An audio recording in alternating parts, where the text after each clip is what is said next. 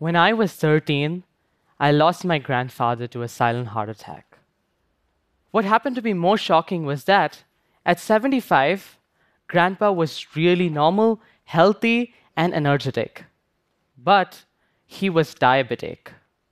Learning all of this was so painful that I decided to go out on a war against this deadly killer and see what could be done.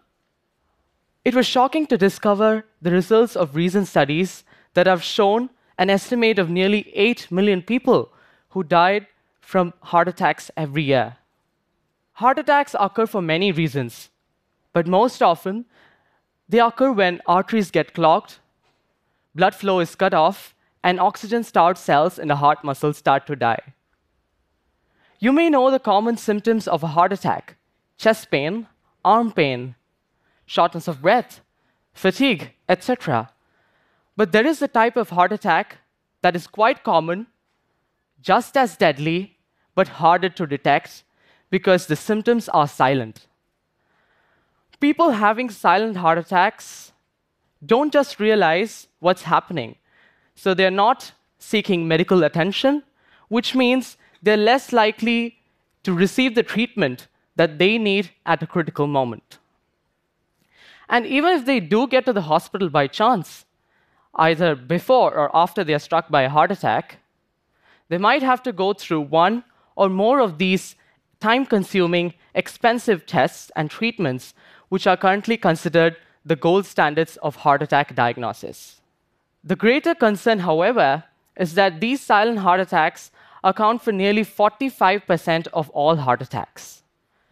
Patients with diabetes and similar disorders suffer from nerve damage that prevents them from feeling the sort of pain that usually signals to someone that he or she may be having a heart attack. Which means they suffer the damage of a heart attack without even knowing or feeling anything. These already at risk patients suffer from nerve damage and they do not get immediate medical care. They do not know anything before an unlikely event is about to occur. My grandfather was an at risk patient too. I probed this issue further, read as much as I could to understand the heart, met researchers, and worked across labs in India. And finally, after three long years of persistent research, what I have to share with the world today is a promising solution a non invasive device that is inexpensive, portable, wearable by at risk patients at all times.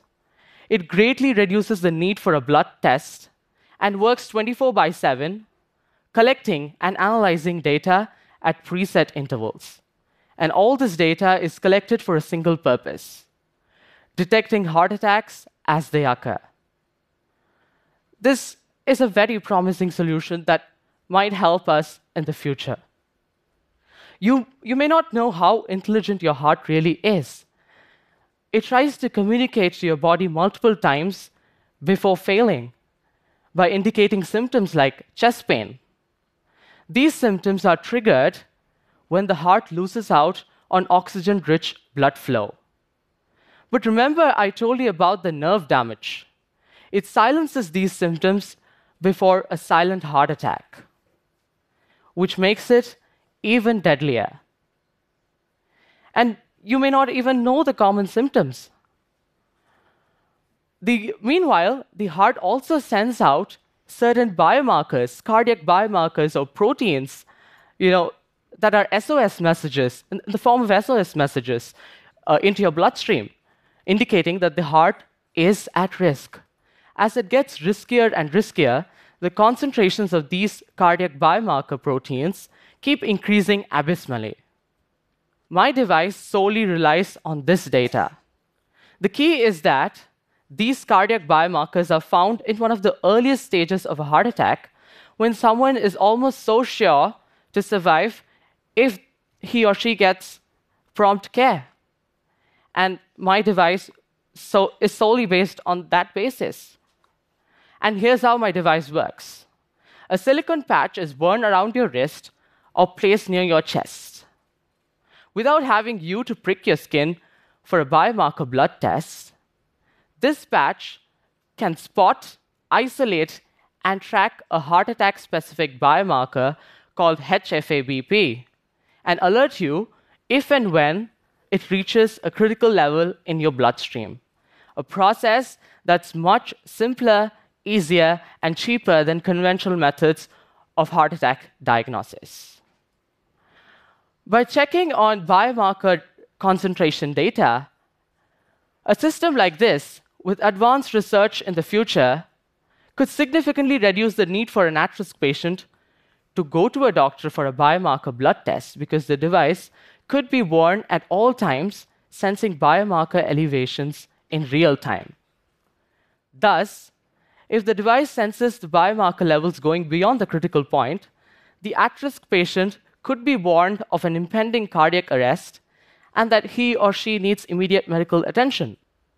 Although the device may not be able to provide the patient with the complete analysis of the cardiac injury, it might be of immense help in actually indicating that the patient is in danger so that the patient can be alarmed and know that immediate care is crucial. Every at risk patient will now receive more time to survive and reach out for medical help. Consequently, they don't have to go for expensive and invasive medical treatments that would otherwise be necessary after a heart attack. When I got my device tested on at risk patients under observation, results from the clinical validation tests certified close to a 96% accuracy and sensitivity. I intend to make my device available to people in two variants. One, which gives digital analysis of the biomarker levels, and a simpler version for the people in rural areas, which simply vibrates when the biomarker levels go beyond the critical point. When we look at our progress in cardiac healthcare today, it is more of sick care than preventative self care and technology.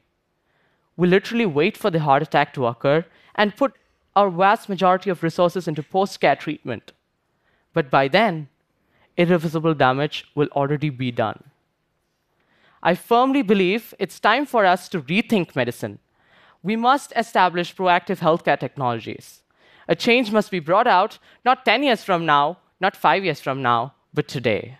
And so, hopefully, one day, with the help of these devices, someone else won't lose his or her grandfather just like I did. Thank you so much. Thank you. Thank you. Thank you. Thank you.